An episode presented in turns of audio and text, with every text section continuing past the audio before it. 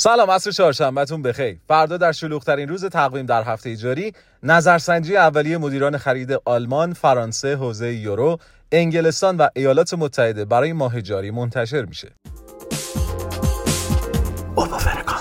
شاخص مدیران خرید در اقتصادهای بزرگ حوزه یورو یعنی آلمان و فرانسه مدت هاست که در هر دو بخش تولید و خدمات در محدوده انقباضی تثبیت شده. با این حال انتظار میره در ماه فوریه شاهد بهبود نسبی در فعالیت بخش خصوصی آلمان، فرانسه و حوزه یورو باشیم.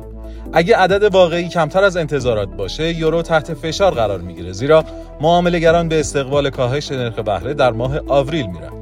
در انگلستان بخش خدمات و تولید در ماههای اخیر روند سعودی محسوسی داشتند و با توجه به ورود اقتصاد این کشور به رکود فنی در نیمه پایانی سال 2023 رشد فعالیت بخش خصوصی می‌تونه به معنای پایان فوری رکود در سه ماهه اول سال جاری باشه.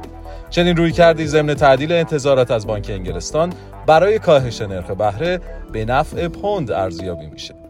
در ایالات متحده بخش تولید در ماه‌های اخیر روی مرز بین رونق و رکود بوده و بخش خدمات همواره وضعیت مناسبی داشته. با این حال اگه پی ام آی کمتر از برآوردها باشه دلار تحت فشار قرار می‌گیره.